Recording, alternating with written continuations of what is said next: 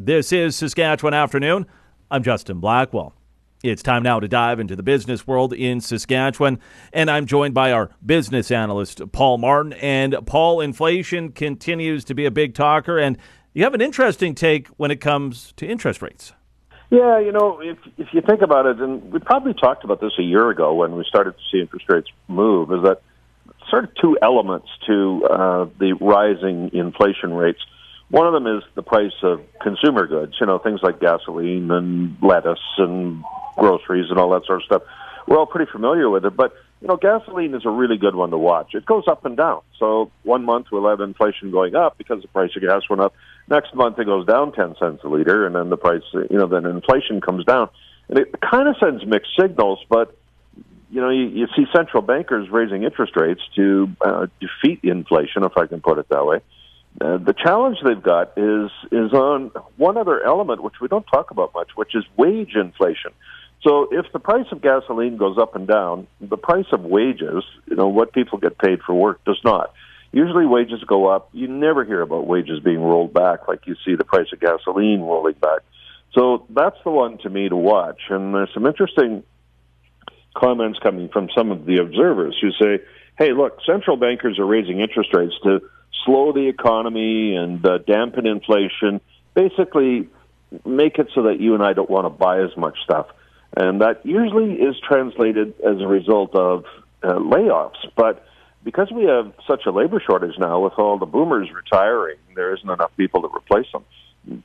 People aren't getting laid off. So the traditional tools that we use to fight inflation, like interest rates going up and stuff, are being diluted, if I could put it that way, because you know, the wage inflation is the one to watch. We're probably going to start to see that go up, and it shouldn't.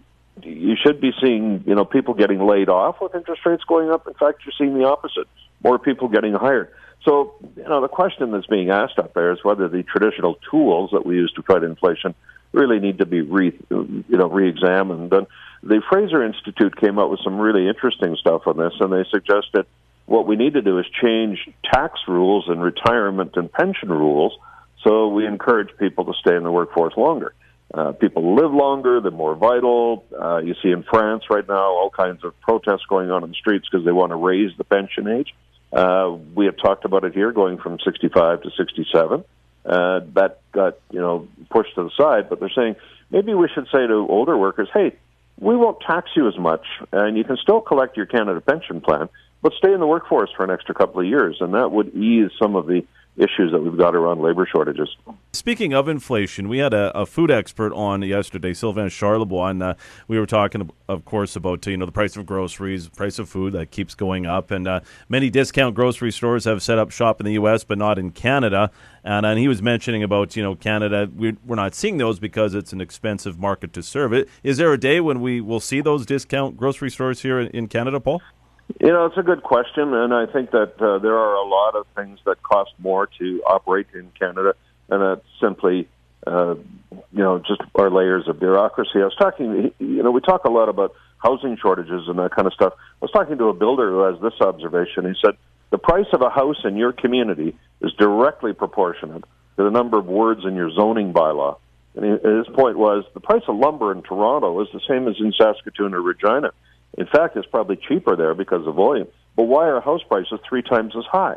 It really isn't about the cost of the house or the material. It's about the government intervention and sort of mechanisms that a builder has to jump through. And I think that's typical right across all industries, is that we have a lot of regulation here, and so it makes things more expensive to put in place. He's our business analyst, Paul Martin. Paul, thanks so much for this, and we will chat again next week. Keeping you in the know through your day, this is Saskatchewan Afternoon.